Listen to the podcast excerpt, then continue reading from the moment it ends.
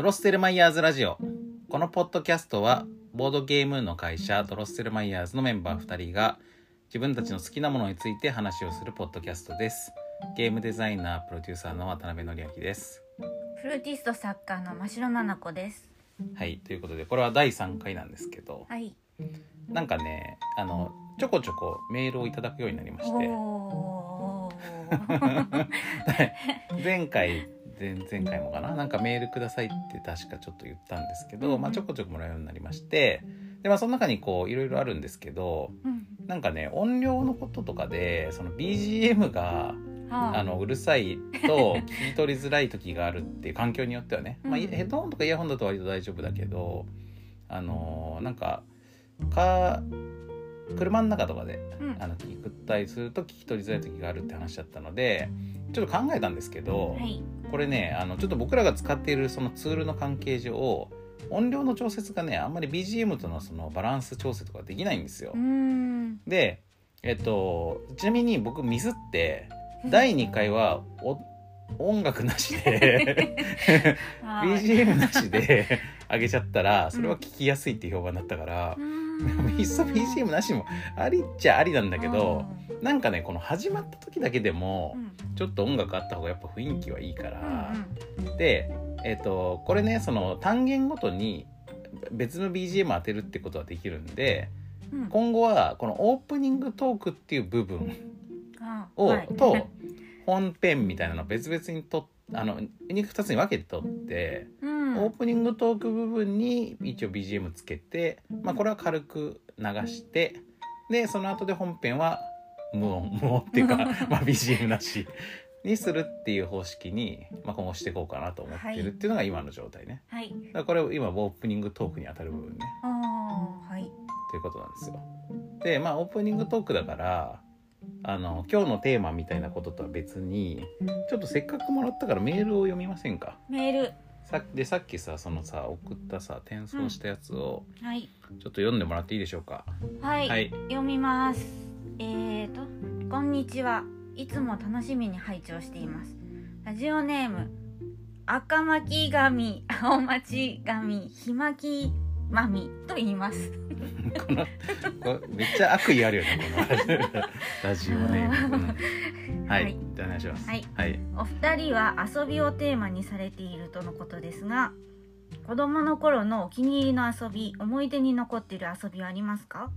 ちなみに私は公園のシーソーの真ん中にボールを置いて相手の方に転がし込むバトルシーソーという遊びを友達と作ってそれがお気に入りでしたたまたま公園にあったシーソーの支点部分の両側に板が立ててあってボールが脇に落ちなくうん。そしてちょうどいいサイズの小さなボールを持っていたため偶然出来上がった遊びでした。ということ。はい。なんかあれだね。名前はめちゃめちゃ悪意がある感じの 名前だったけど内容はすごいちゃんとしてるっていう、はい。子供の頃好きだったとか思い入れがある遊びってことだよね。そうですね。このバトルシーソーこのさっていう遊びの言ってる意味分かった？今なんかすごいめちゃくちゃいぶかしげに読んでたけど、うん。ちょっと難しいよね。うん。まあこれはつまり2人でシーソーするじゃんうんでそのシーソーするののその板の真ん中の支点部分ねあのこう一旦バッコンで動く真ん中の部分にまずボールを置いとくわけよ最初に。うんうん。でもそうすると普通横にコロンって落ちちゃうけど、うん。これたまたまこのシーソーの真ん中のこの支点部分のところに両サイドにこう板が張ってあって、うんまああの橋ってかミニ四駆のコースみたいに、ね、そそのガイドがなってるわけよ。はい。ね、だからそれをにボールを置くとあのこう自分の方がさ相手よりさこう高く上がってる時は相手の方にこう転がってくるじゃん。うん。ボールが。うん。でお互いに相手の方にこのボールを送り込もうとするっていう遊び。うん。えこれ失敗することはあるの？えどうなんだろう？失敗ってどういうこと？えなんか柵みたいなのはどこまでついてるわかんないね。そのまあでもた、まあ、今の書き方は多分途中までしかないんだろうけど、うんうん。真ん中部分からスタートしてある程度勢いがついてさこう変わっていくとさ、まあ、どっちかに行くんじゃない？多分。うんうん。多分。うん。うんまあでもあれだよねそのでどうなんだ？しこれこの遊びってどうやどうなるんだシーソーだからさ、うん。片方が上がったら当然片方は絶対下がるんだけどそう痛くてすることになるんだけど、うんうん。だから勝つためのコツとしては滞空時間が長いことはが大事だよね。あ。うんだからだけど上にいる方は何もできないからシーソーって。うん。下にいる人が地面をゆ蹴るわけじゃん自分で。ああうんうんうんってことは下に来ちゃった時に速攻で あの地面を蹴ってうん。もうちょっとでも早く上に上がるっていうのがコツになるのか2人ともそれやるとするとさお互い足ピーンみたいな状態になってさそのまま動かんみたいなことになりそうな気もするけど。どうなんだろうな。まあでもなんかいいね。なんかそのちゃんと遊びになってそうな感じが。ううんん、なんかそもそもそのボールがシーソーでうん。勝手に行ったり来たりするのが面白いかな。まあそうだよねううん。ん多分そっから始まったんじゃうんない、どっちかっていうとこのボールここに置いて転がしてみようぜみたいな方からやってると自然とさうん。相手の方にこれ送り込まれた方が負けねみたいな感じにうん。自然発生的にできた遊びなんじゃないかな、うんうんいやこれはいいですね、うんなんか遊びとかゲームの出来方としてすごくうん。自然だし。うん。そういうもんだよねって感じうんですよね、まあここにもっとこう駆け引きとかあのなんつうの？変化球とか。そうそう。そうだよね。魔球みたいな。うん。なんなんかに似てるような気もするね。お互いに球を相手のとこに送り込もうとする。うん。まああれかホッケーあエアホッケーとかね。うんエアホッケーとかってそういうもんじゃない？うん。あのえあれ円盤をさ、うんうんお互いにこう相手のところに送り込もうとするやつ。うん。うん。うんまあああいうような感じの面白さがあるんじゃないのかな。うんうんというようなのこ感じでなんか子供の頃に思い好きだった遊びとかありますかって、まあ、別にそういうんじゃなくてオリジナル遊びじゃなくてもいいと思うけど、うん。うんなんかパッと思いつくものあります？真城さんは。うんなんだろうね。なんかいろいろ変な遊びをした思う何？感触あるんだけど、うん。すぐ出てこない。まあじゃあそれは次回以降思いついたらまた言っていくとして今パッと思いついたやつは何かある、ん。あれ？大学の頃にやったやつ？こ 子供の頃のやつは子供の頃、うん。子供の頃の遊び。うん。ピアノでよく遊んでたけどうん。そういうのはどうなのかな？んかその例えば兄弟とかとさ、うん。家でやってたものとかないなあった。いっぱいあったんだけど、の、ああれ？うんあの朗読？朗読？大の大冒険の？朗読？朗読って遊びなの？朗読？違うな。え朗読をどうやってすんの？えあのテープに録音するの、あのあ。漫画をうんもう本当にドラマのようにうん。読んで、演技をして。弟と？弟と役を振り分けて？そうだからいっぱいあるから。あめちゃくちゃ兼ねるわけね。えこ声色を変えーて、うんうんえそれあれじゃんなんか声優体験みたいなことだよね。うん。まあでも朗読って感覚だったのどっちかっていうと。いや。なんか声優のさアフアニメのアフレコごっこみたいな感じじゃなくて何にも考えてなかったけど、うん。とにかく漫画のこれを再現したいとしか思ってなかったじゃあまず大の大冒険が好きで、好きうん。で、、それのシーンをうんあの目の前にラジカセがあったから、あこれでなんかできるんじゃないかなこの本とこのラジカセで。あ うん。いいね。それえ何？一巻とかやってたの？途中？何巻だったかな？なんか。誰が出てた？あれ？か強そうな敵がいた気が。いもうヒュンケルとかいたやでもあれだ。大は子供の頃の声をイメージしてやってた。あ じゃあまだ序盤かな？うんうん。まあまあずずっとこまあ大はずっと子供だあけどだいぶ少年感を、うん。うんうん何役やったと覚えてこないの？うん、覚えてない。ポップやったかな。ま弟は大とうん。なんか強い敵をやってた。でポップと？誰やったの？なんかマームとかわかマームとかんないけど、うん なるほどね。たたうん。戦いのシーンだった気がする。でもさバトルシーンのさセリフってさ結構さグッとかさうん。なんか「ターター」みたいなさ なっちゃうね。うん、うん。まあだから全部じゃなくて、うんうん。なんか日常みたいなものもあって、うんうんうん。戦いのシーンもあって。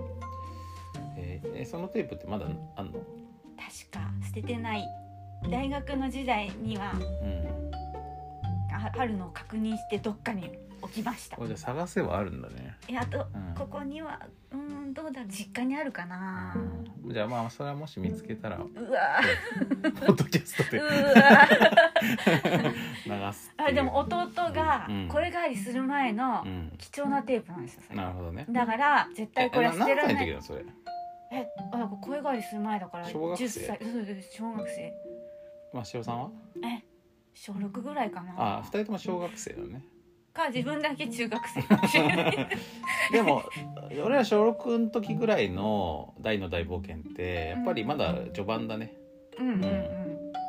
あの始まったのがなんかそんぐらいだからさ、うん。5年か6年ぐらいの時に始まった気がする。うん。そう。うん。なるほど。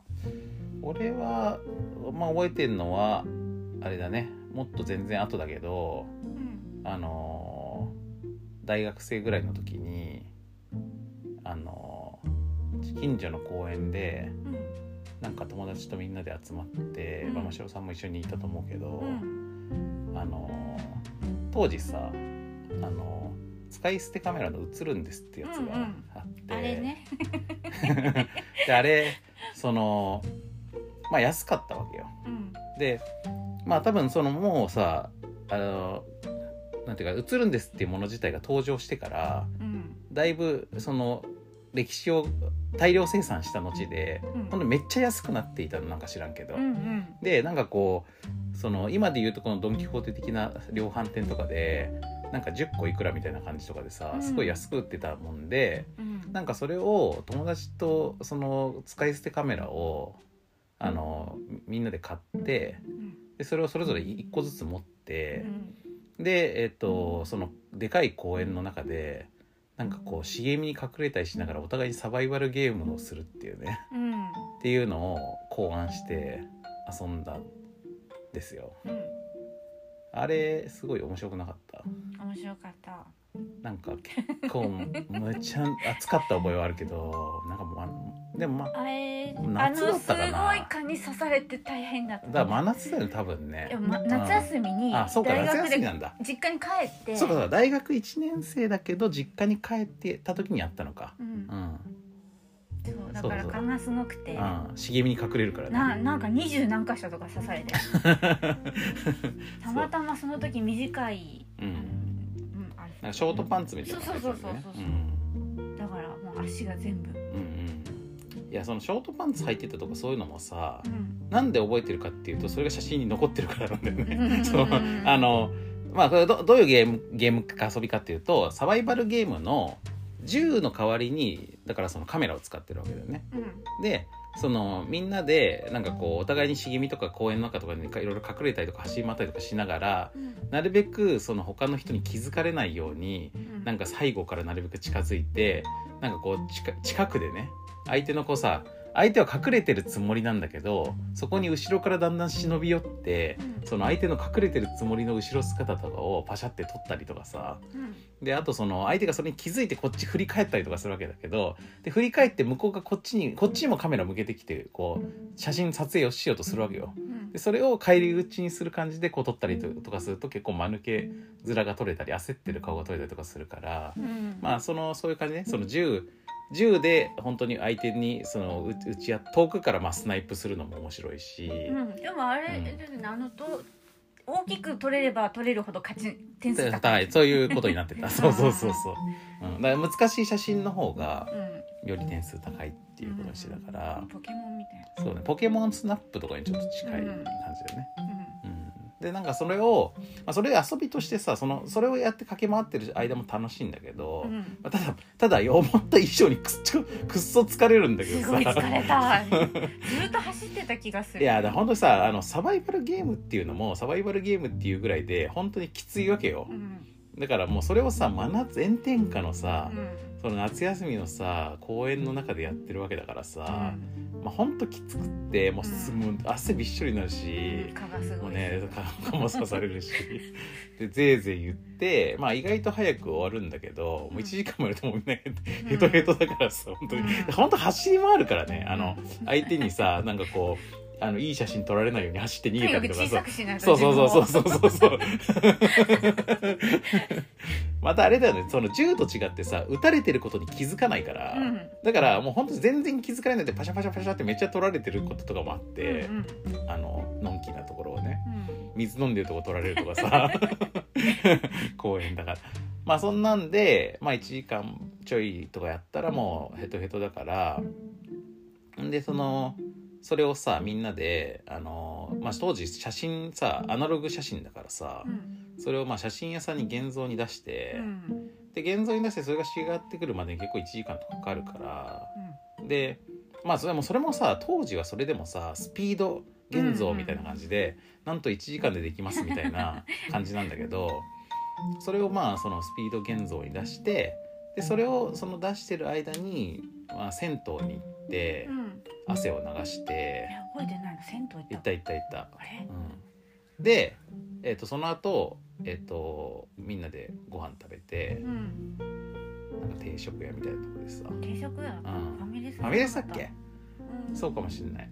でなんかそれそこにあのーその写真を持ってきて。うん。そのあだだ。だから風呂入ってる間に現像が終わって。うんでその写真を持ってあのみんなで飯食いに行ってうん。でそれをあの食べながらなんかいろいろ写真のその品評をしてうん。お互いに優劣をつけるみたいな、うんまあ、そういう感じの遊びなんだよね。うんうんだからまあ非常にこうそれ自体なんていうか全体としてうん完成度の高い遊びっていうか。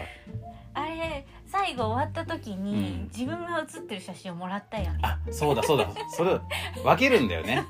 あのお互いに取り合うから、うん。自分は自分の写ってる写真はもちろん持ってないんだけど、うんそれをお互いにあのその戦利品としてまあお互いにこう配って自分が写ってる間抜けな写真ばほとんどほとんど後ろ姿とかなんだけど、まあ、焦って逃げてるとことかさ お互いに相打ちになってるとことかね。うん。そういう写真をみんな持って帰るっていう。う、ん。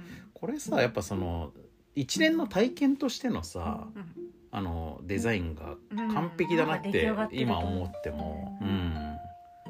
ねえなんかそのさあの実際にそのみんなでさそのたたたバトルをしてる最中のゲーム内のうん。体験だけじゃなくってそのゲームに入るところの入り口からそこから出ていくところの出口っていうかさうん。なんかこう最終的にみんなでなんかこうワイワイそれを評してアフタートークが盛り上がってうん。しかもお土産もあってそれ自体が記念品でメモリアルになるっていう、この流れが本当めっちゃ完璧だと思うんだようん。ね。またできた写真がすごい面白い。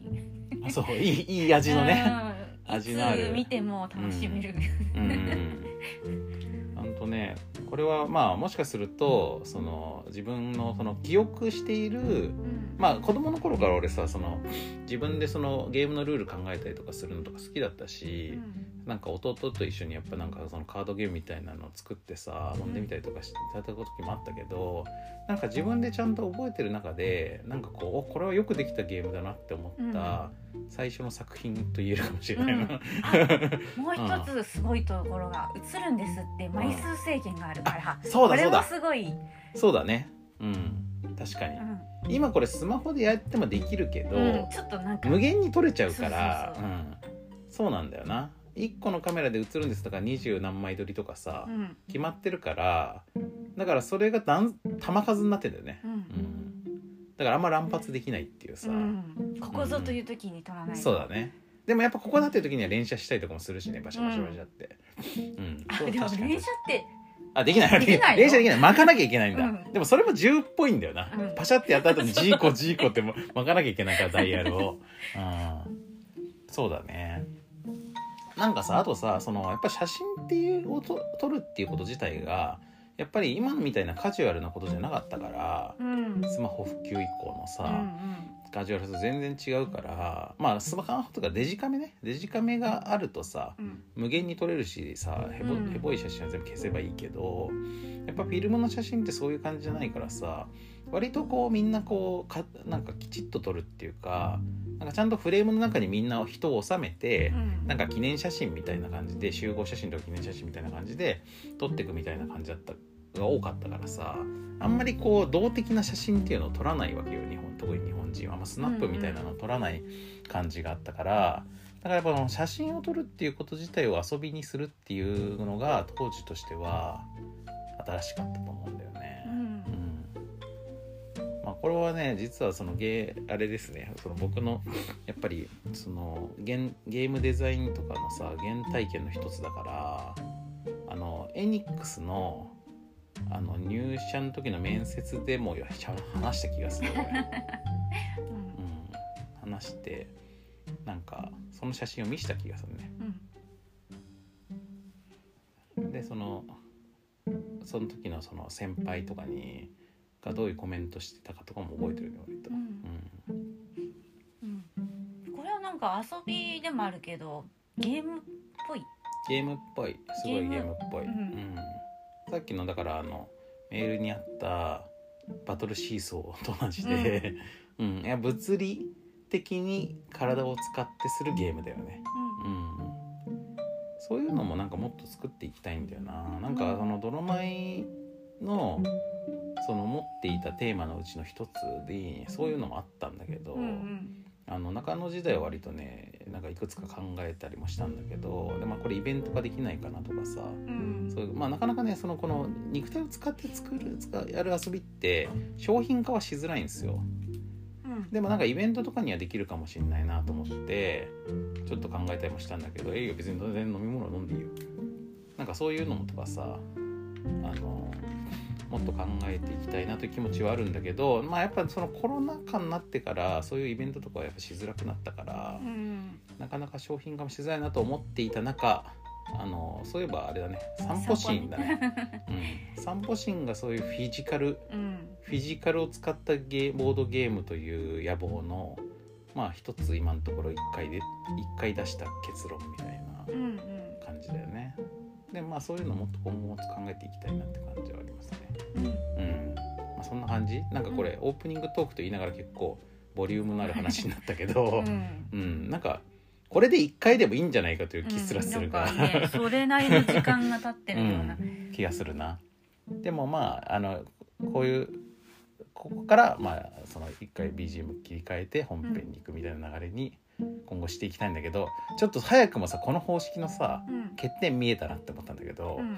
オープニングのつもりがめっちゃ長くなって でその結局そうするとさその長い話のお長いオープニングの間さ BGM うるさくて聞き取りづらい問題っていうのがあるとしたら、まあそれが結局持続しちゃうかもしれないけど、うん。まあその辺はちょっとやりながら考えるってことで。これはとりあえず BGM が乗る。そう今ここには載ってるはず、はい。ってことでじゃあ本編に行きます。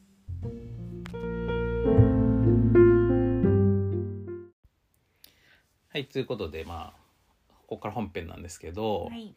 まあ、今回のテーマは何にしようかなって思って、まあ、好きなものについて話すっていううん。ポッドキャストだからさ、うんなんだけど、えっと、一番最初サイゼリアの話したから、うん。次何の話かなって思った時にうん。まあやっぱ一応ちゃんとゲームの話もしといてもいいかなと思って。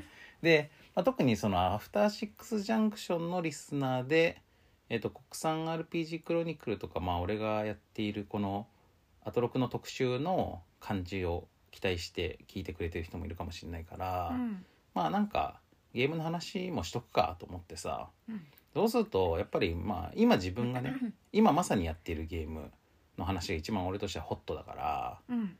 だから「エルデンリング」っていうゲームの話をね今日はしたいと思うんですけど、はいエルデンリングが好きって話ね。うん。でエルデンリングってゲームをさでもまあ真城さんはやってないじゃないでやすか。ってないですね。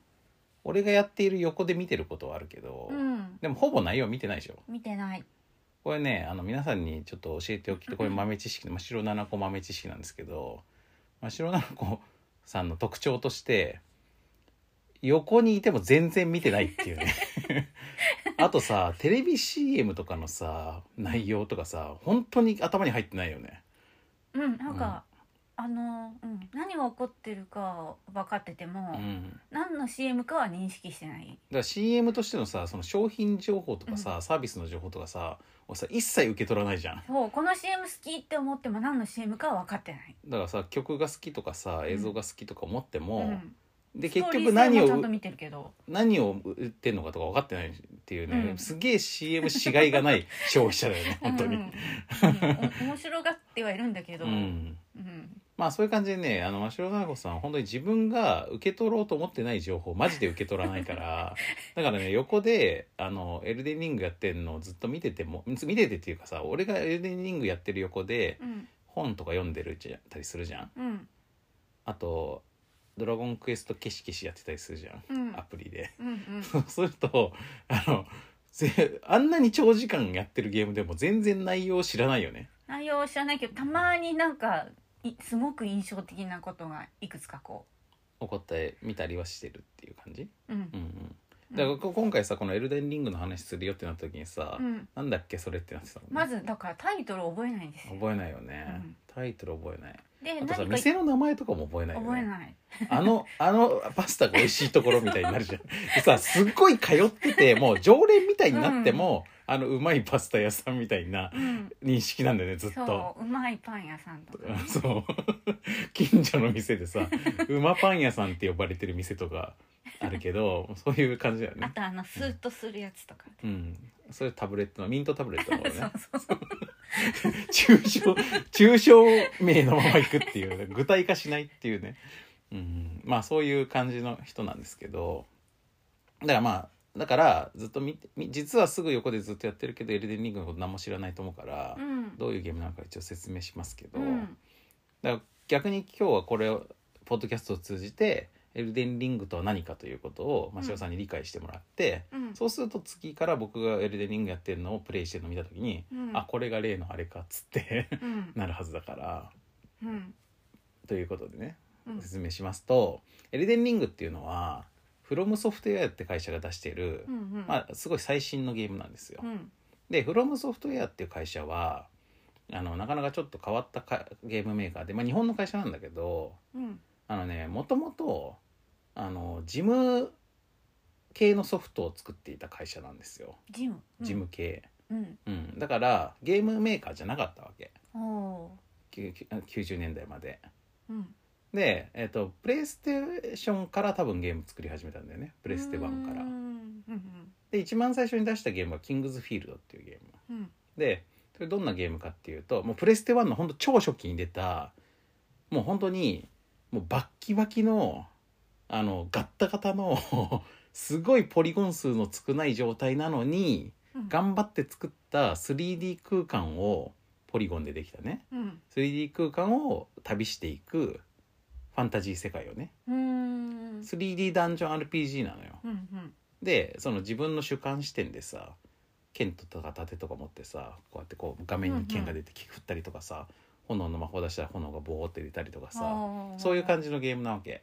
でスケルトンとかがさその 3DCG のスケルトンが出てきてさそれももうポリゴンガックガクだけどさでそれをこうやって切ってさで相手がガシャンって倒れて僕にすねたりとかみたいな感じのゲームなんだけど、で俺そのゲームもすごい好きだったわけ、うん。でキングスフィードって確か123ぐらい出てるんだけどさでまあ出るたびにちょっとずつ綺麗になってたんだけどそのゲームの特徴ってすげえ愛想ないのよ。うん。ゲームが。うん。でその頃ってさもうさ言うてもさそのキングスフィールド見たらすっごく原始的なゲームに見えると思うんだけどうん。原初のポリゴン RPG だからさうん。なんだけどあのアクション RPG ね。なんだけどでも言うてもその時代ってもう FF で言うと7だし。ね。うんうん、その、まあ、プレステ1の時代だから、うん、もう日本の RPG 史っていうかゲーム史的にはさもうさスーファミファミコンスーファミを経てさ派手な演出とか泣ける感動的なストーリーとかさいろいろこうキャッチーなキャラクターたちがさいろいろやり取りとかしたりとかさするさ、うん。ゲームとかさ、まあ、しかもプレイステ1の時代になるともうさあの声優さんがさなんかキャラクターボイス喋ったりとかするゲームとかももういっぱいある中で、はい。むっちゃ愛想ないわけ。その「へー。キングスフィールド」っていうゲームは。冷めてんのよ。うん。でなんかまあ BGM とかもそんなにあるんだけど、うん。なんていうかこうすごいこう雰囲気的なやつっていうか、うーうん。んまあ、あくまでこう環境を示がすような主張してこないそうそうそうそうそうやつで、うん。とにかく全体的に冷めたムードと、うん。まあ逆にクールな雰囲気とも言えるけど、うん。でもクールってもおしゃれのクールじゃなくって、うん。まあとにかくなんていうかこう乾いた感じ？殺伐としている。そうそうそうそうそうそう そういう感じ。うん。なのね。まあちょっと洋芸っぽい感じ、うんうん。日本のメーカーなのに。でそれが多分まあ俺はその時はエンタメメーカーじゃないからもともとが。うん。なんかやっぱこのその事務的な感じっていうか それがこのクールさにつながってるのかなと俺はまあその当時思ってたんだけど、うん。でその後キングスフィールドの続編が出てったりとかあと「アーマードコア」ってゲームね。うん。これも俺めちゃくちゃ好きだったけど、うんうんまあロボ 3D ロボットシューティングっていうか、まあ、アクションシューティングみたいなゲームなんだけどこれもになってもこれアーマードコアになるともうちょっとストーリー性があるわけ。うん。なんだけどこれもとにかく突き放したなんていうかウェットさのまるでないうん。ドライなさ、うん。傭兵としてね自分はロボットをあの自分のロボットを持ってそれをその賞金目当てであの報酬目当てでミッションに挑んでいろいろ傭兵としての家業をこなしてそれで、えっと、お金をもらうわけ。うん。でそれでロボットのパーツを買ってロボットをどんどん強くしていくんだけどなんかその例えばさミッション報酬がさ2000ゴールド2000ゴールドですみたいなまあちょっとお金の単位忘れたけど、うん。2000ドルですみたいなまあまあなんかじゃあもうもう決まっ2000もらえるって決まっててなんだけどそのさ弾薬撃つにもさ金がかかるわけ。うん。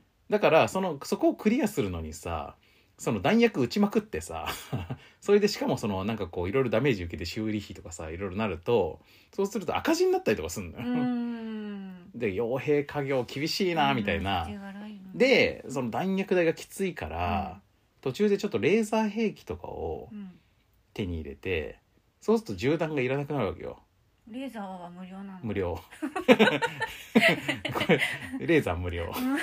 撃ち放題。ただ戦闘中にやっぱそのレーザーのエネルギーのリロードっていうかそのチャージ期間が必要だったりとか、あとそのそれに電力すごい取られるからロボットの他の部分に回せる電力が減ったりとか、だからダッシュがしょぼくなるとかさ、なんかそういうのの兼ね合いがあってちゃんとバランス取れてるんだけどまあそれをかもうちょっとお金をは対面はたいてそれ買ってでよしこれでもう弾薬に苦労しなくてよくなるんだ俺はみたいな、うん。まあ、そういう感じのめっちゃシビアなゲームなわけよ。へえ面白い。そう。だからこのシビアさがねうん。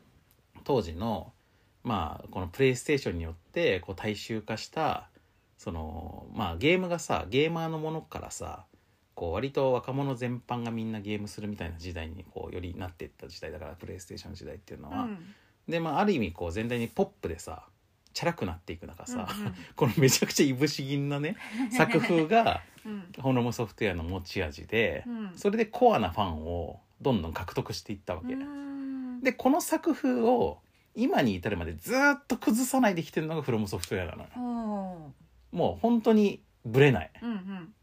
でフロムソフトウェアはそういう感じで知る人ぞ知るマニアックなあのゲームメーカーのソフトウェアハウスの一つだったんだけどでもだんだんその地位を確立していってである時、えっと、デモンズソウルとかねうん。ダークソウルとかっていう死にゲーって言われるジャンルのうん。まあ 3D のやっぱりそのファンタジー世界を旅するアクションゲームでこれやってること自体はキングズフィールドの時代からまあ変わんないんだけど、うん。なんだけど、まあ、グラフィックとかももうだんだん格段にハードのスペックの進化とともに格段に綺麗になっていった上ででとにかく何度も何度も死にまくってうん。何度も何度も繰り返して進んでいくっていうタイプのゲームを確立していくわけよ。うん。で相変わらずストーリーは全く愛想がなく。おうん。ーあのとにかく殺伐とした世界での殺伐とした旅が楽しめるわけ。うん。で世界観もだからそのダークファンタジーとかさという形ですごいなんかこう独特のムードとさあのなんかこう昔は単に簡素な感じだったグラフィックとかももうとにかくなんかこうすごく美術的レベルも高くってさ、うん。まあ本当に唯一無二の存在感を放っていった結果でもさそれもさ言うてもさそのそのコアなファンはついてるけど、うんでもあくまで、まあ、好きな人は好きだよねって感じだったわけ前は。うん。ところがそれがなんかこうあまりにもその作風が確立しすぎてその「ダークソウル」っていうゲームがさ、うん。ダークソウルのなんかまあ3とかだったら4とかまあなんかちょっと何作目だったか忘れましたけどえっと去年出たダークソウルがあ3かな？がえっとなんか海外のそのボードあのゲームのそのレビューであのなんていうか史上最高のゲームみたいなののランキング1位みたいなさ、感じで。まあこれもまああのやっぱりねゲーマー人気ってことではあるんだけど、うん。世界で一番売れたゲームとかじゃないからね。うんうん。だからダークソウル3だったかな？ちょっと曖昧で申し訳ないですけど、うん、でそのその史上最高ゲーム的な評価を受けたわけよ。うん。であなんかもう世界ブランドになったじゃんみたいな感じ、ううん。んでそのまあやっぱりさその日本のさそういうファンタジー RPG みたいな文化ってさ「ドラゴンクエスト」もそうだし「ファイナルファンタジー」もそうだしなんかすごい独特っつうかさうん。その世界の中で言うとすごいなんかこう JRPG って呼ばれるぐらいうん。独特なわけよ。うん まあそのそのアニメっぽさとかさその漫画っぽさとかさ、うん。そのキャラクターを重視した感じとか、うん。そういうのが全体的にすごい独特な文化になっていった中、うん。逆にこの日本では極物っていうかうん。そのあのマニアしか好まないとみんながなんと思っていたあの隅っこの存在だったはずのフロムソフトウェアの死にゲージャンルがうん。むしろ世界標準方向にうんうん。標準が合ってしまったというね。うん。でそれもフロムソフトウェアは全然世界のトレンドとか追ってないんだけど、うん。ずーっと同じところにいたら標準がそこにピタッてあったみたいな うん。感じでめっちゃかっこいいわけよそれって。うんいいね。ね。というようなメーカーなんですね、うん。フロムソフトウェアは。うんうん。でそれの最新作うん。が「エルデンリングで」うんでこのそのダークソウルとかデモンズソウルの中であの各その構築してきたさその死にゲー的なダンジョン攻略ゲームを、うん。今回はオープンワールドにしますと。いうことが事前に言われて、ーうん。オープンワールドってわかる？なんとなく。なんとなく？うん。オープンなワールドだってことがわかる、うん。オープンワールドっていうのはですねあのこれも昨今のここ45年ぐらいのゲーム業界のうん。まあ完全なトレンドなんだけど、うん。もうとにかくどんなゲームもオープンワールド化していく流れがあって、うんうんまあ、オープンワールドっていうのはつまり、えっと開けたフィールドマップを、うん。えっと自由に旅してくださいっていう形式のゲームね。順番とか関係なしに。そうそうそうそう、んん。昔ながらのゲームはまずここの町に行ってね、うん。次こっちね。そうそうそう。まあドラクエとかもあのなんかまあそのドラクエはまあ FF よりはいける選択肢は広いけど、うん。でもまあいきなりラスボスとかにはいけないじゃん、うん。うんラストダンジョンとかには。だそういうのがまあもっと自由になってるっていうね。うん。のがあのあとまあその構造的にそのプレイヤーから見るとどこへでも自由に行けます。うん。がオープンワールドなんだけど、うん。まあ、逆に作り方の構造から言うと、まあ、なるべくマップ同士がシームレスにつながってるってこと？うんうん。だから途中でそのロードとかを挟まずにうん。ずーっと行ける？うん。ものをまあもちろんこの程度の差はあるんだけどあのなるべくそうしようっていう考え方で作られてるのがオープンワールドね。うん。うん、だからなるべく画面の切り替えがなるべくない。戦闘シーンとかそういうのもないし、とかね。あとまあ昔のそのワールドマップみたいにエリア1エリア2エリア3みたいにつながっててそれとそれとの間がなんか扉でつながってるとかそういうのでもないっていうね、うん。うん、まあこれがオープンワールドなんですけど、うん。でえっとまあこれからが大事な話なんですけどあのエルデンリングがそれでね発売するっていうのを聞いた時にさうん。あのまあ我々もともとそのダークソウルとかフロムソフトウェアのゲームが好きだったファンはあのそれなんか面白そうだけどうん。で我々そのフロムのこと信じてるから いいんだろうけど、うん。でもそのダークソウルとかみたいなああいうこうすごくシビアなゲーム性ってオープンワールド化するのに向かないんじゃないかなって思ったんだよね。うんなんでかっていうとさダークソウルとかのそのさ死にゲージャンルっていうのはさあのその難易度の調整が絶妙であることが大事なわけよ。うんうんあの本当にさギリギリクリアできなくもないぐらいの強い敵をうんもうその絶妙にずっと出してくるっていうねゲーム側うが。んだからまあもう無理でしょこれって思えるんだけど頑張れば倒せなくもないっていう敵とか攻略できなくもないっていうダンジョンなのよ。うん。でそれを順番にやっていくことが大事でうん。だからその順番崩しちゃうとこの絶妙さがなくなって楽勝になっちゃったり絶対クリアできなくなったりとかしてうん。そのこのシビアさが楽しめないんじゃないかなと思うチューニングのそのさうんギリギリのチューニング繊細なチューニングがさオープンワールドできないはずなのよ。うん。あれ？試練は？試練？試練は？不思議のダンジョン？うんうん。あれは？あれはあれはえっ、とまあそもそもオープンワールドっていうその面的な広がりが全くなくって、ひたすら縦に進んでいく構造だから、で奥に行くほど敵が強いうんうん。という構造だから、まあ、全然オープンワールドじゃないけど、うんでも試練とかもだから逆にそのダンジョンをこう1階から順にだんだん下に潜っていくと、うん。敵も強くなるけど自分も強くなるっていう構造じゃん。うんうん。だからその地下何階に行く頃にはレベルいくつになってるはずっていうゲームデザインがやっぱ必要で、うんうんそこめちゃめちゃ絶妙に調整してないともう地下12階以上は絶対行けませんってなったり、うん。逆にもうあのいくらでも無限に楽勝で進めちゃいますってなっちゃったりしちゃうんだよね。うん。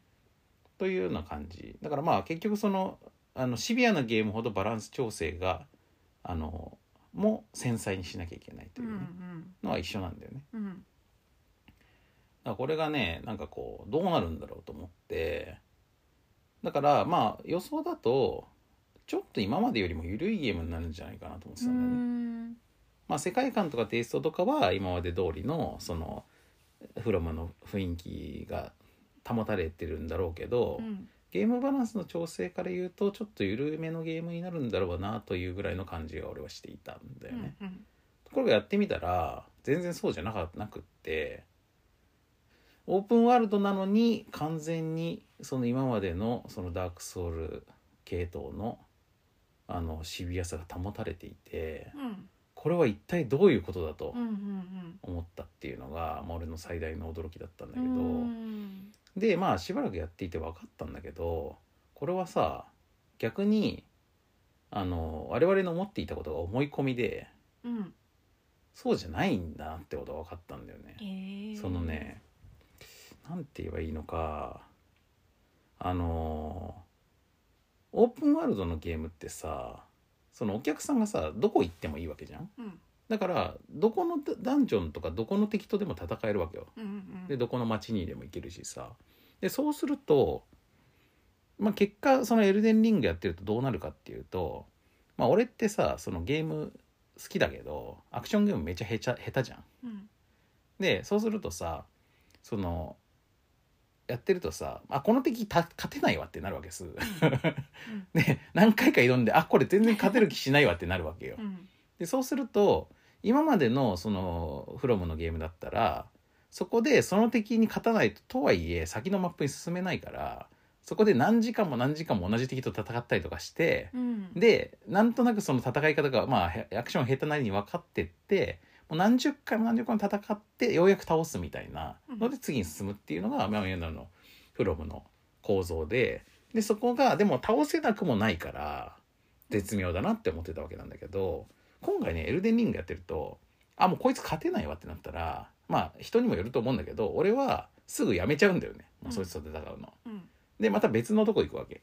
うん。でそうすると別のダンジョンに行ってでもうあのあこのボス勝てないわってなってまた別のとこ行って。で別のとこ行ったらもうボスどころか雑魚にも勝てなくってあここもうちょっと今俺が行くとこじゃないわっつって。なって、でなんかこういろいろさまよってるうちにあここはちょうどよくまだ倒せるなっていうところに遭遇してそこを攻略していくうちに自分もちょっと強くなっていってであちょっと最初にあそこで詰まったとこ今行ったらいけるかもしれないって思って行って戦ってみたらボスがあさっきまで前に行った時と全然感じが違うぞってなって倒せたりとかするわけ、うん。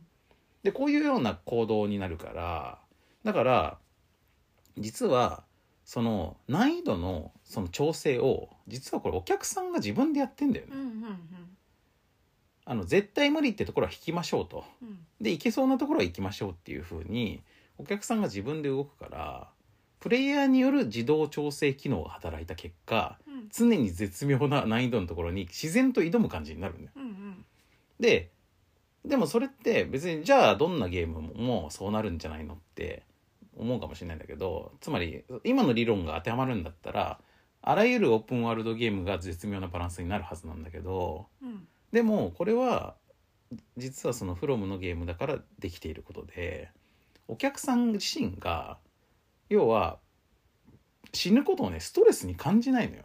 うん。あのシリーズをやってる人っていうのは。うん。ら死んで当たり前だから。うん。見るといつも死んでるよね。画面見るとさ、うん死んでる。画面ばっかりを見るでしょ。でそれ多分さそのその死んだ人がさ「あー」とか言って「あもうちょっとだったのに」みたいな感じで叫んだ時に画面を見るから死んでるっていうのはあるかもしれないけど、うん。でも実際死んだ画面が消費されてる時間が長いんだよねそのうん。うん比率として、うん。もう5分に1回死ぬみたいな感じだからさ、だからまあ実際死にまくることに対してお客さん自身がそういうもんだって思っててで勝てないのは自分のせいだって思ってるというね。うん。このそのおお客さん自身のその自己責任感っていうか ねそれが大事なのよ。うん確かに。うん、自己責任意識がある。ということね。う。ん。うん、そうすると自分で何とかできるかもしれないから。そう。その先を考えるけどやらされてる感じだと無理ってなる。そうなんだよ。だからね普通のっていうか、まあ、日本の普通の RPG のゲームバランスの中で生活している。っていうかプレイしている人っていうのはゲームオーバーになること自体はもっと大きなストレスに感じるはずなんだよね。うん。で実際そのドラクエとか FF とかやっててそんな死なないじゃん。うん。てかキャラクター単体ごとはちょこちょこ死ぬけどさゲームオーバーってそうそうならないじゃ最近のはね。んね。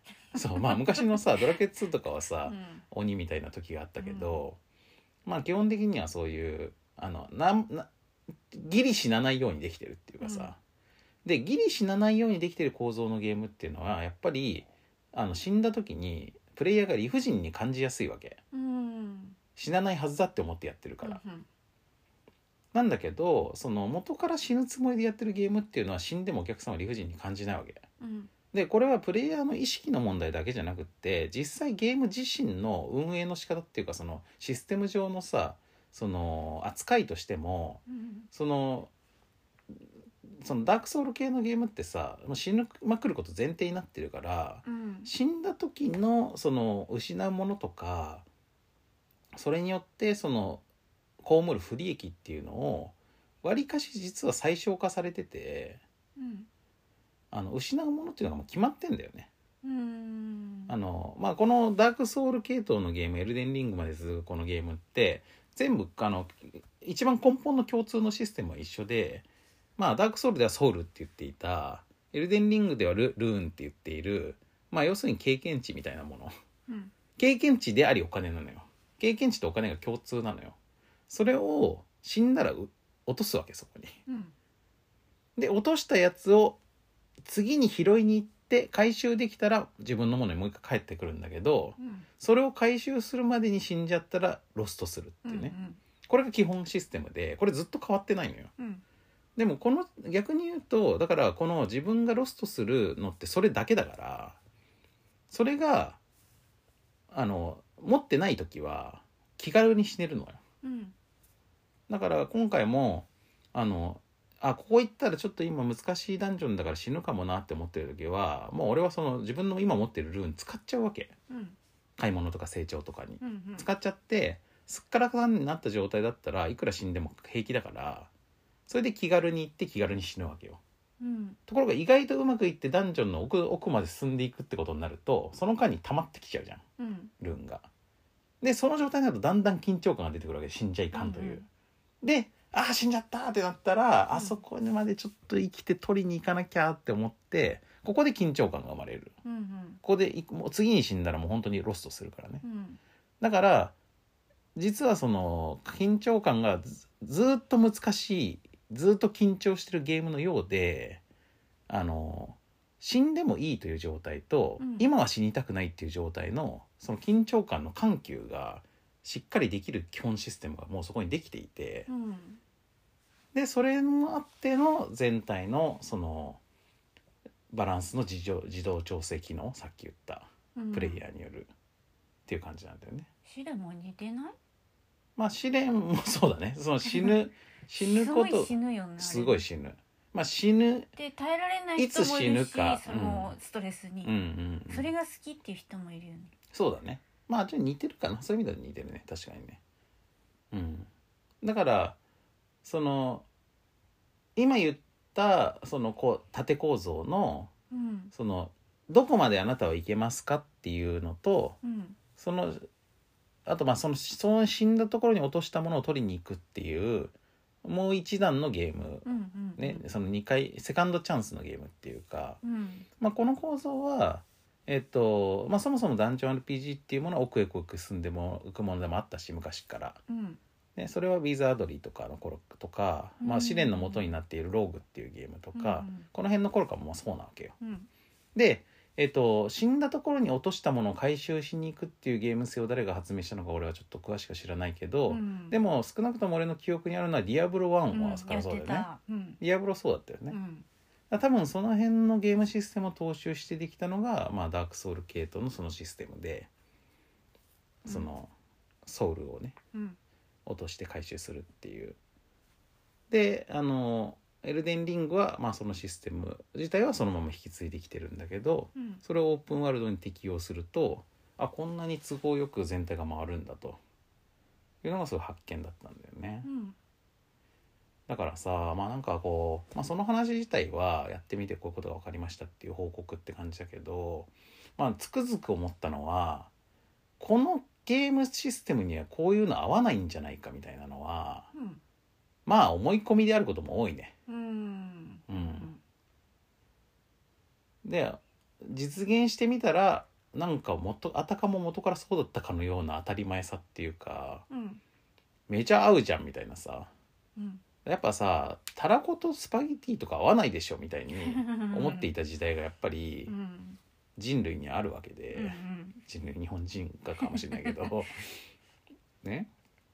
和風のものと洋風のものは合わないでしょとかさまあそういうのってねやっぱね思い込みなんだよね。うんだからまあそういうさその俺はこの自分がまあ特にねそのゲームだけじゃないけどなんか誰でもさ生きてるとだんだんさ知見が溜まっていくじゃないですか。うんでなんかこう自分はこの自分のジャンルに関してはある程度分かってるぞみたいな感じの意識を持ってった時にだんだん考えてさ凝り固まっていくから逆にそれって。で、えっとこれは美味しいに違いないとかこれはダメに違いないとかうん。思い込んでいたものが予想を裏切られてああ俺の勘思い込みだったとか勘違いだったってなる瞬間が一番いいね。うん。うん、それがやっぱりそのクリエイティブな刺激だし好奇心を満たしてくれるっていうかうん。だからいいと思ったものがあんま良くなかった時も実は俺は結構好きで。なんかその絶対この組み合わせ100%美味しいでしょって思ったものをさ食べたらさあれそうでもない。それも好きなの。そうそれも好きだね、うん、やっぱそれも思い込みが崩されるって意味では一緒だからさ、うんうんうんでもやっぱこの組み合わせダメっしょって思ってたものがめっちゃいいじゃんってなった時は最高だよね。うん。それはね燃えるね。うん。うん。で「すいませんでした」って感じになる。うん。うん。それは嬉しい土下座だよね。うんうん。今回の「ウェルデンリング」はその感じがめちゃめちゃあったな。なんか、昔からずっとやっているフロムのゲームをやってる感覚なのにむちゃくちゃ体験としてはむちゃくちゃ新しい体験をしている感じもあり。うんでそれでいてやっぱりこのやっぱすごいと思うのはまあだけど完全に全く未知の何かが生まれてるというよりはこの体験とかこういうゲームって俺たちが昔からずっとやりたかったゲームだなってことなんだよね。うん。だってさもう何のひねりもなくさただただ広がっている異世界をうん。ただただリアルに冒険するっていうさ、やりたかった。でしょ？うん。それはシンプルにさ、うん。人類の夢みたいなもんなわけじゃうん。ん ゲーマーの夢かもしれないけどさ。それを素直に愚直に叶えていってるだけなのよ。うん。それがやっぱいいんだよねうん。それでいいんだよ。なんかそれ以外の余計なことしなくていいんだよみんな。って思う思いましたね。うんうんまあ俺は FF の余計なものが打足がつきまくっている状態もそれはそれで愛してるんだが、うん。あのそのなんかどんどんキメラ化してさ バロック化していくっていうかさそういうガラパゴス化とかキメラ化とかバロック化する進化っていうののうん。なんていうか奇妙さとかそういうものもまあ俺は好きなんだけどで俺は「ファイナルファンタジー」って基本的にそういうもんだと思ってんだけど、でもやっぱりこのフロムのなんか実はむちゃくちゃ素直でシンプルでもずーっと同じことを実現しようとしているキングズフィールドの頃から。でそれがその時々の技術技術っていうのはプログラム的な技術とかマシンスペックとかもそうなんだけどゲームデザインの技術っていうのも発展していくから、うんそれであようやくここまで来たみたいなずっとやりたかったゲームに今俺たちは立ち会っているというずっ感じとやりたかったゲームリアルに体験するってことそう。だよね、うん。そうそう。それ自分の本とコンセプト一緒なんだけど、うん。まあ、でもあのその宮廷マダムとかね。そうそうそうそう,、そう体験したいから本を書いてるんだけど、うん。ね本を読むことによって体験リアルに体験できればいいなと思ってるんだけど、うんうんうんあでもそう似てるよ似てると思う。だから真城さんの本はその過剰なウェットな要素とか、うん。そのキャラクターのさ感情表現とかさその思い入れするような要素っていうのを排除して、うん。事実をとにかくその積み重ねていくんだけど、それが結果的にそれを体験するっていう感覚につながる。そこで生活してる感情を出したいから、うん、すごく日常のどうでもいいこととかでしょ、トイレとか、うんうんうんうん。お風呂とか。でその中でさそれに対して何かを感じたりとかするのは読者だから、うん。だからわざわざ中に登場人物を出してその人に泣いたりわわめかせたりとかしないわけじゃん。うん。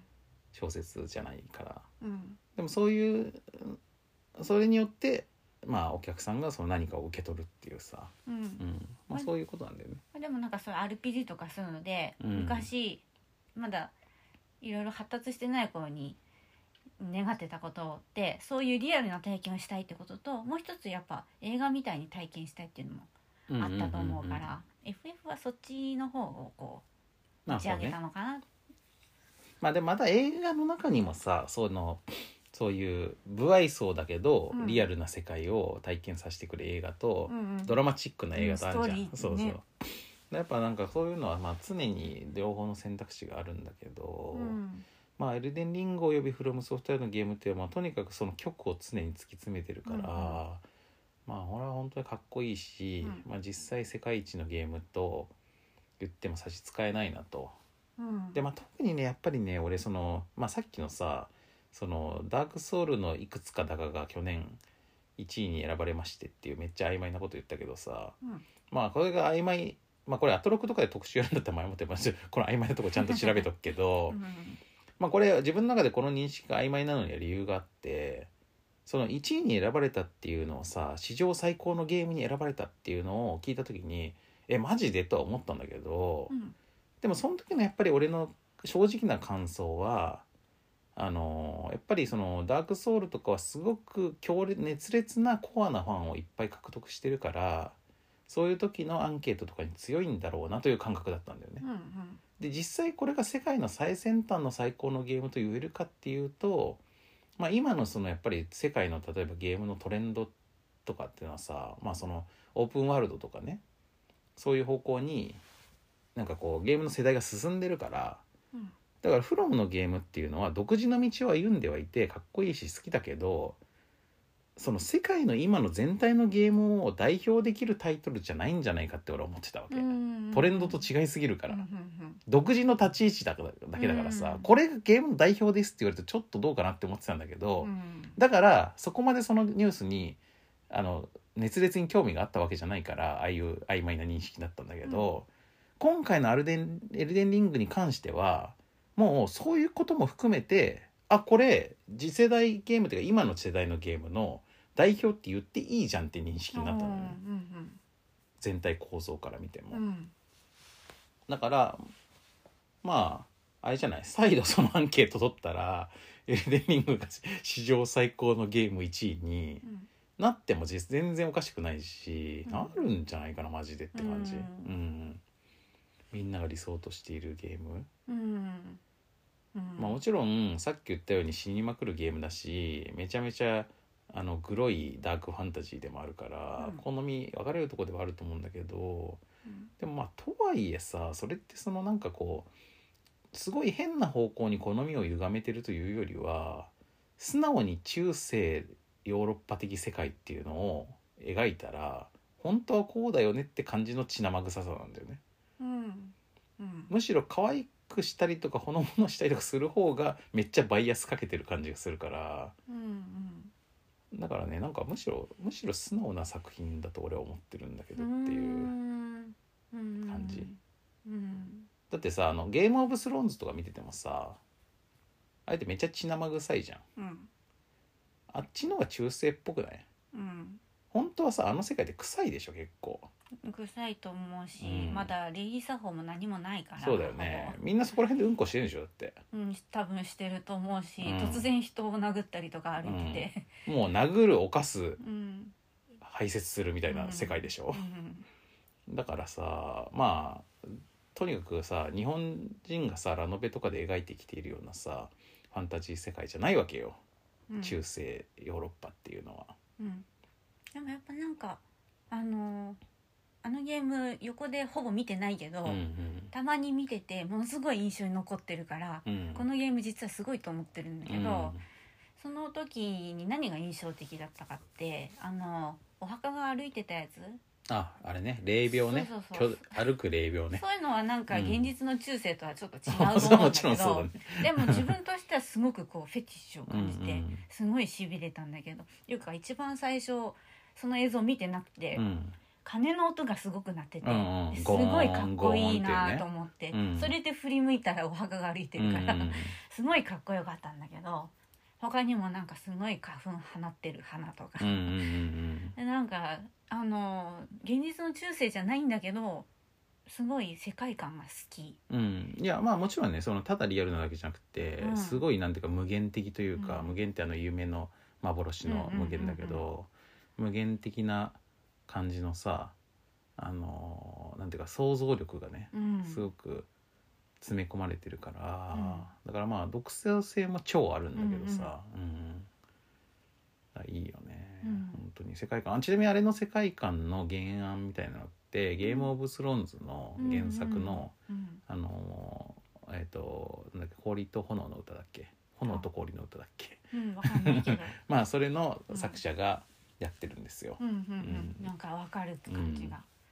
まあフロムのゲームって別に今まで日本人スタッフだけで作ってた時も全然そういうなんかこうその世界観設定として隙はなかったと思うけど、うん。あの独自の美学をね持っていたから、なんだけどまあさらにやっぱりなんか今回ねあのその個性と独特さがねもうすごい極まってる感じ。全てのネーミングとかさネーミングとかデザインの一個一個に至るまで本当にあの行き渡ってるから世界観が。これはまあ実は真城さんも好きだと思うね。ああ好きだと思うし、うん。多分何年か前だったら自分もやってるんじゃないかうな。ん。まあ今もやってもいいと思うけど、うん。まあただアクションのむずさとあとはあれだよね。真城さんのこの 3D 空間道迷い力。うんめちゃくちゃ道迷うじゃうん。んそれはすごいあれかもかしれないけど。でも平気な 3D 空間とダメな 3D 空間があるからそうかどっ迷うちのタイプかが分からない、まあ確かにね迷わないで全然やるやつもあるもんね、うんドラッグ不思議だけ8どとかはめっちゃやってたもんね。8は迷わない、うん。まあ迷ってもいいんだけどね別にね、うん。うん、迷うのが楽しいとかもあるしな。うんだからまあ本当になんか今回はこう攻略とかっていうよりその世界を体験したいという気持ちで遊んでるから、うん。だから別に全然損してもいいと思ってうん。やってるもんでねなんかすごい楽しいね、うんうんこの損してもいいという意識でゲームができるように俺がなるにはすごく長い道のりがあったんですけど まあその話はまた長くなるからまた今度するか、なんかこう消費アイテム使えないタイプっていうさ、はい、長男みたいな感じ。そうそうそう。過剰に。慎重で、そうそう。ね、うん。過剰に計画性を持ってしまうタイプ、でこういう人はねやっぱりなかなかあゲームをやってる時にいろんなことが不安になりながらゲームをするから、うんうん自分もそうだ。薬草とかちょっと全部使えないから。でしょ？でも俺は今回はあのもし自分がこの世界を本当に旅しているんだったらという気持ちでやってるからうんだからもう使うものは使っちゃってるね。うん後で困ってもいいやという気持ち、うんうん。だってそれが俺のここでの人生だからみたいなうん感じで。だから前もね武器強化アイテムとかもさなんか武器強化アイテムとかも数が限られてるからソウルシリーズって、ある程度自分がこの剣をもう最後まで使うなっていう気持ちにならないと そこに強化アイテムつぎ込めなかったのよ昔は。でもそれより今俺は今俺が愛用している剣を育てていこうみたいな気持ちになってるから、で初期装備のブロードソードめちゃ育てちゃってるよ今回。は。おもうこれは俺がこの世界に来た時から持っている剣だから、うん。これは使っていこうみたいな感じで、うん。まあ途中でもちろんもっと別の性質の剣とかね強い武器を手に入れたらそっちも使うんだけど、うん。まあそれで後であの武器育てるのにあのけアイテム使わなきゃよかったなとかまあ思っても別にいいやと思って、うん。うん、それが人生だから。そう。そうなんですよ、まあ、せっかくこんなによくできたなんかこう今まで自分が本当に体験したかったファンタジー世界を提供してもらってるのにそこでせこせことさいろんなこと計算しながらねうん。攻略情報とか見ながらやるのは超もったいないと思ってう、ん攻略情報も極力見てないね、うんうん。ううん。の方が体験の度合いが。そう驚けるからいろんなことに。あという。まあエルデンリングはそんな感じでうんまあ今たまたまやっているリアルタイムなゲームだからここで話しましたという以上に俺はこのゲームは本当に自分の歴、まあ、人生でやったゲームの中でもまあ本当にベスト10には絶対入るね。うんううん。んでもこれがさ大人になってさまあ割といろいろな体験をしている中でもそう感じるのはすごいことよ。うん。小学校の時に初めてやった RPG とかがさ人生でベストゲームに入るのはさ、うんうんうんまあそれはまあある意味当然といえば当然なんだけどさ、もう散々いろんなことやってきた中でそう感じるのがすごくない？うんうんすごい。ということなんでまあ真城さんもいずれはねうん。やってもいいと思うし、うん。まあ今後あのー僕が近くでやってるのを見た時にもうん。なんか今までよりも理解度が高い状態で できるんじゃない？うんちなみにさエルデンリングってリングリングの話なわけ。うんうんでこのリングっていうのはなんかこう本当に世界を変える力を持ったリングみたいな話だからまあちょっとロード・オブ・ザ・リングとかとうん。モチーフとしては重なってるんだけど、っていうかまあそのままさもうロード・オブ・ザ・リングとかぶってんじゃんってちょっと思ったんだけど 最初ね。うん。でもやっぱその実際にその世界の中を見るとさぜ全然違うニュアンスでリングが使われていてさへーなんかさそのリングがも大事なモチーフ力のモチーフだから同時に指がすごい大事になってていろんなとこで指が手に入んのよ。指。指。そのなんかこう死体の指がね うん。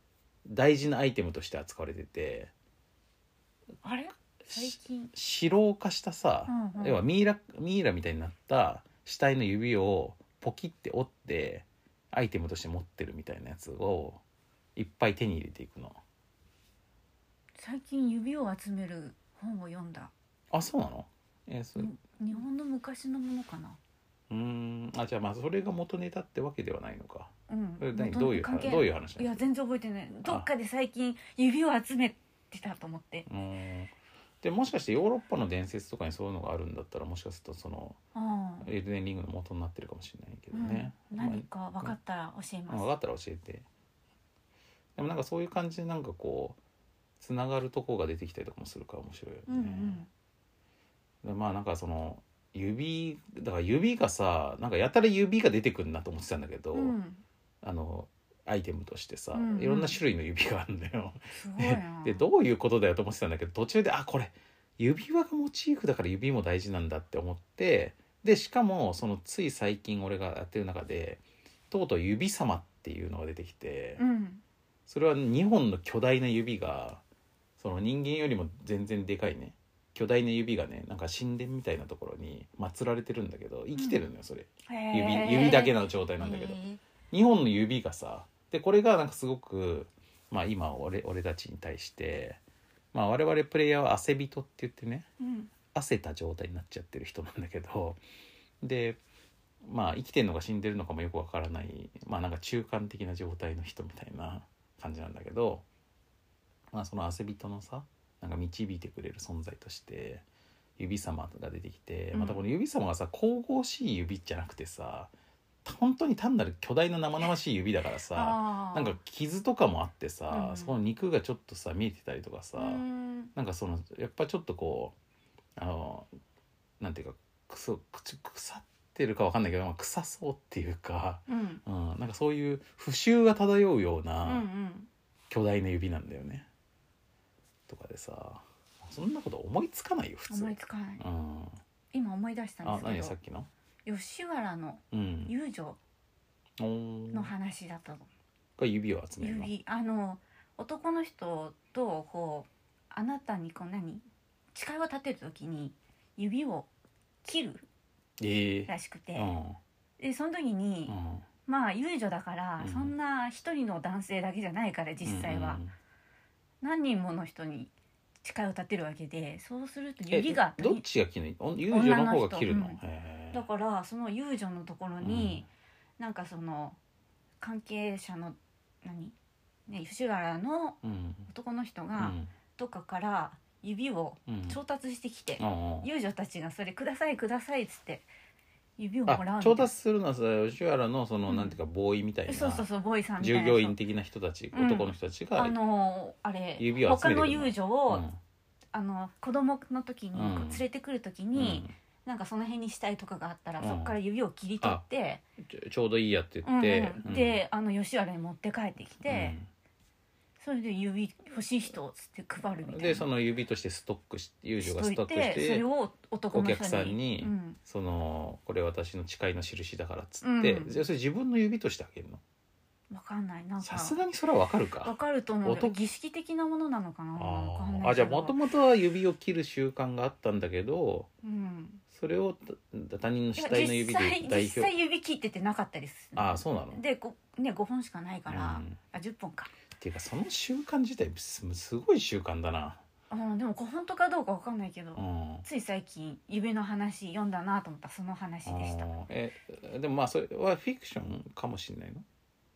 どういう文脈で読んだのかは覚えてないんだ。ちょ覚えてない。っとじゃあこれをそれ今度今度ちょっと調べとこう。んうんうでまああれは事実でしたって感じなのか、うんうんあれはお話の中の話でしたってことを ちょっと次回とかではい。報告しとかないとこの、うん。あの聞いてる人に嘘知識をす すり込んでるかもしれないから、うん、うん。まあでもこのポッドキャストは基本的に雑談なんでうん。あのラジオとかで公共放送で話す時とか違って、うん。あの我々の勘違いとか記憶違いとかもいっぱいありますよっていうスタンスで聞いていただければと。はい。感じですね。さっきのねエルデンリングの話とかも、まあ、ちゃんと調べたりあの整理してないから、まあ、事実と違うこと言ってるところもあるかもしれないけどうん。まあとりあえず今我々が感じていることとしてうん。は事実だから、はい。うん、っていう感じですかね。はい。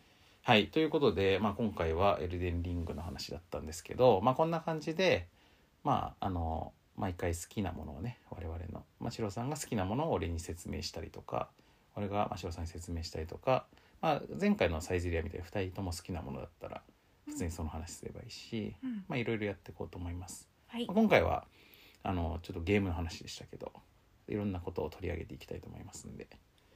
ということでこのポッドキャストでは、えーとまあ、あの冒頭で読んだみたいな感じであのメールを募集してますんで、えー、とツイッターの、えー、と DM でドロッセルマイヤーズのあのツイッターアカウントにいただいてもいいですし、えっ、と普通のあのドロッセルマイヤーズの、えー、とショップメールがありましてショップアットドロッセルマイヤーズドットコムっていうねのがあるんですけど、まあ、そこにメールで送ってもらってもいいですのであの気軽に何かしらもらえれば、あのこの配信の中でね読みますから、うん。まあ、質問とかでもいいし、まあ、感想でも嬉しいですし、はいあと音量結局聞こえやすいかどうかとか。まあそういうのもでもまあそれぞれの環境の違いとかもあるし、うん。あと我々もあのこのポッドキャストをなるべく気楽に配信したいと思ってるから一個一個の編集とかねにあんまり手間かけないうん。いい仕立てにしといた方が気楽にとって気楽に出すっていうのはフットワークが軽くなるからはい。だからまあそういうところが重くなるような新しく機材が必要だったり別のソフトウェアを使うことが必要だったりとかするようなのは、まあ、なるべくしないつもりなんですよね。うん。だからまあそれでできる範囲であの調整はしていきますけど、まあ、限界はね多分やっぱりちゃんとその編集機材とかを使っていいマイクとかで撮ってで音量バランス調整したりとかしているようなちゃんとしたポッドキャストに比べると、まあ、限界はあると思うんですけど、うん。うん。まあできる範囲でやっていこうと思います。はい。はい。という感じで今回は、えーこんなところで。なんかお知らせとかありますか？うん。後で単語を聞いてくださいっていう感じかな。そうそうですね。うん、でえっ、と僕の方はえーあれだ怪獣オンジャースのゴジラの一般発売が、えー4月23日だったかな。ゲームマーケットちょっと今日付曖昧だけどゲームマーケット春の、えー、と初日に発売になりますんで。でゲームマーケット今回のゲームマーケットさその怪獣オンジャースゴジラも出るし、うん。あと小学館グッドゲームズという小学館でやってるプロジェクトの第1弾の4コマ漫画っていう4コマ漫画をみんなでコマを並べて作るっていうめちゃ面白いゲームとあとオインクゲームズとのコラボでやってるあの、えー注文の多すぎるゲームっていうのが、えっとオインクゲームズ版が、えっとカフェ編でうんで、えっと小学館版がバーガー屋さん編なんだけどうん。でこれこれはねとにかくその注文オーダーがめっちゃいっぱい来てさうん。あのでそのオーダーをみんなで覚えるのよ。うん。協力ゲームなんだけど店員として。うんこれでなんかこのオーダーをみんなでこうカードで出していくんだけどでこうあなんかアイスコーヒーもう一個あったような気がする。アイスアイスコアイスカフェラテだったかなみたいなさ。それでアイスカフェラテって出したらそれはありませんみたいになったりとかうん。そういうのとか、うんうん、でバーガーの方バーガーの方でうん。うんあのなんかバーガー照り焼きあったかなもう一個。照り焼きでも照り焼きチキンだったか照り焼きビーフだったかみたいな、うん。なんかそういうね。ううん。んそうでだなんかたまにめっちゃめんどくさいオーダーするやついるのよ。うん。なんかビッグマックのチーズ抜きとかさ みたいな。そういううざみたいなのとかもたまにあったりとかして、うん。そういうの面白いんだけど、うんうんうん。まあこれ注文の多多すぎるゲームってやつ。です、う。さっきの4コマ漫画も超いいゲームで、うん。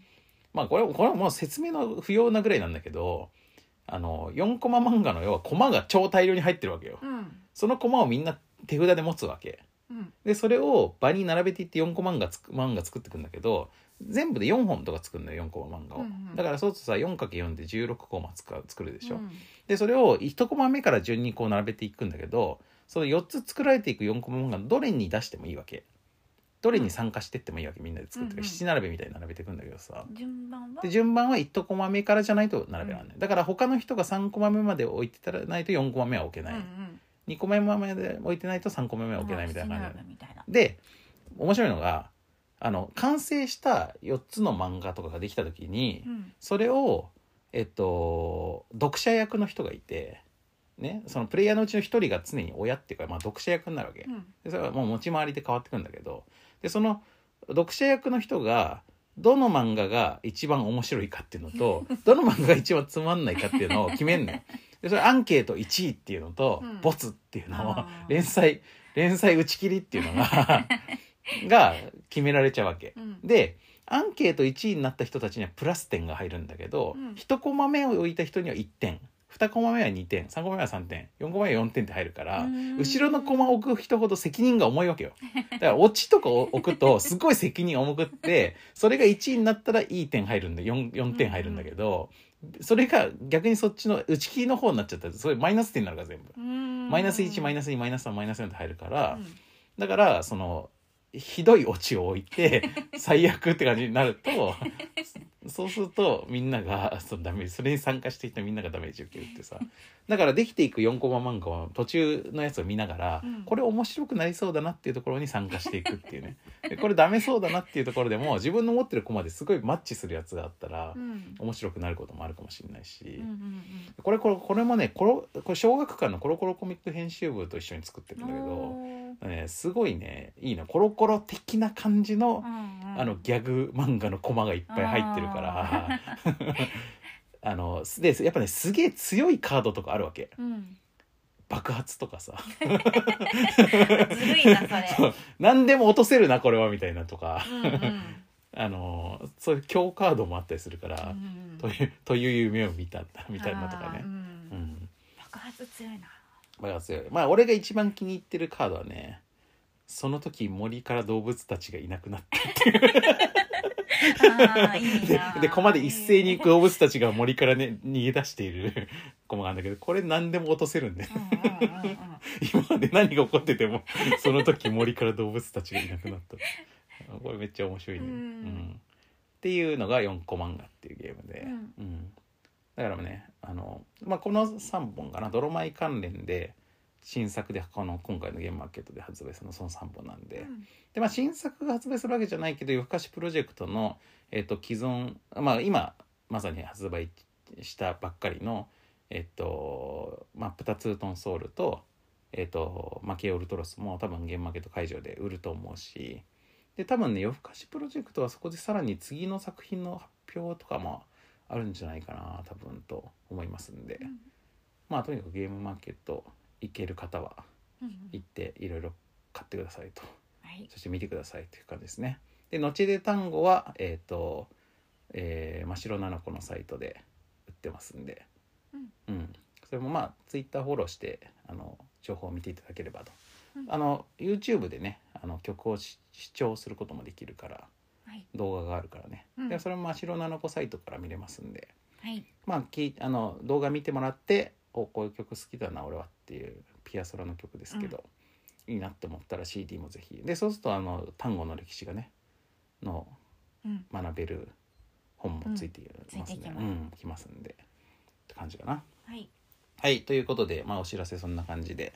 じゃあ次回またあのドロッセルマイヤーズラジオよろしくお願いします。っていうことでこれあれなんだよね1時間ごとのレコーディングなんだけども本当ギリギリの時間まで結局喋ってしまうという、ちょっともっと短いのもやっていきますんで、うん。次回はもっとコンパクトにしたいと思います。それじゃあ皆さんさようなら。さ。よなら